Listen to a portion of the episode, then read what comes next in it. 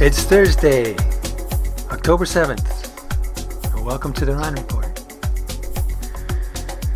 In this podcast, we'll be talking about self reflection, the ancient act of meditation.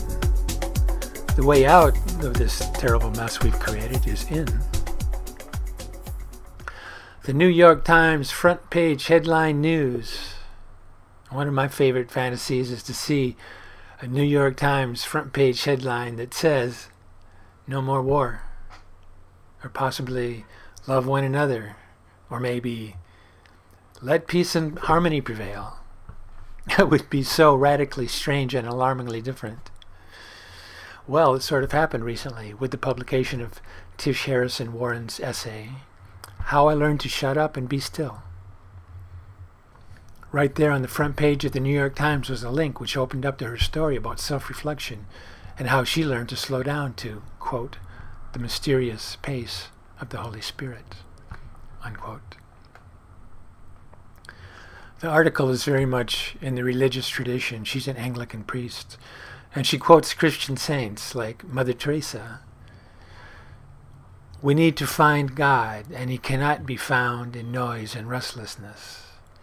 God is the friend of silence, says Mother Teresa.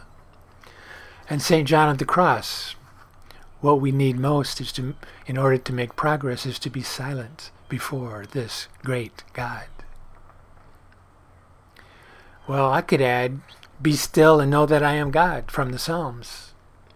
And Jesus himself, the kingdom of heaven is within you, to this great tradition. I would love to see an article about how the kingdom of heaven is within you on the New York Times front page headline news. I could write it and send it over. I just don't know if they would print it. Don't have any credibility. Although my father was an ordained minister, I never got ordained for anything. I do get baptized every day, almost, when I get back from my bike ride and jump in the fish pond. That should count for something. If there is an inner world of thoughts, which obviously there is, then there must be a backdrop or a slate on which they are written just like there are stars and planets because there's a universe. The field of existence, you might say, no less real, certainly, than the everyday world of physical objects that we are so familiar with. Self reflection, meditation, looking within, whatever you want to call it, is the doorway to this inner world.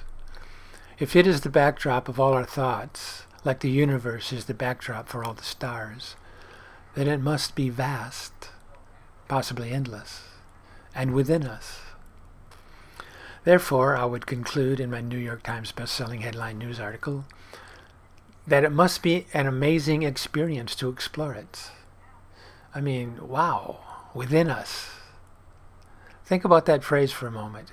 Within us means within us, ours, intimately close, knowable, integrated, fundamental.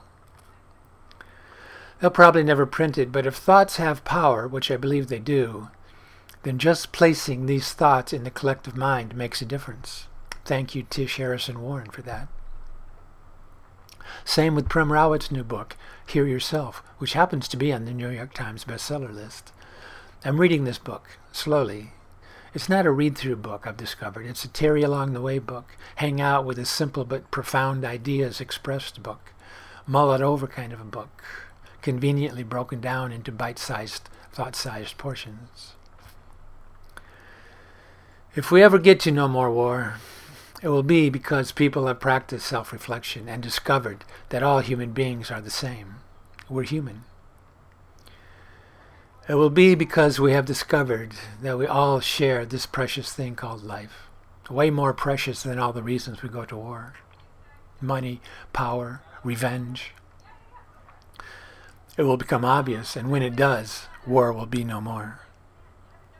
Until then, we can continue reading about breaking news. Biden scales back his agenda. Not raising the debt ceiling will endanger our economy, and a scary energy winter is coming. And on and on and on, the news articles go on the front page of the New York Times. All the news is bad, of course, or at least alarming, because that's what catches people's eyes. That's what percolates in people's brains. That's what feeds the conflict and the anxiety and the complicated, labyrinthic nature of our societies.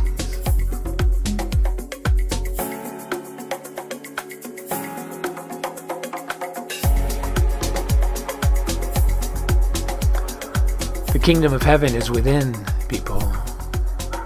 In silence we find our great God, people.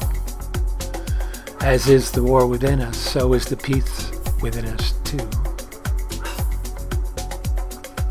Maybe someday somebody will write it and the New York Times front page headline news will publish it and every other newspaper in the world and we will be informed. That's what they're for after all.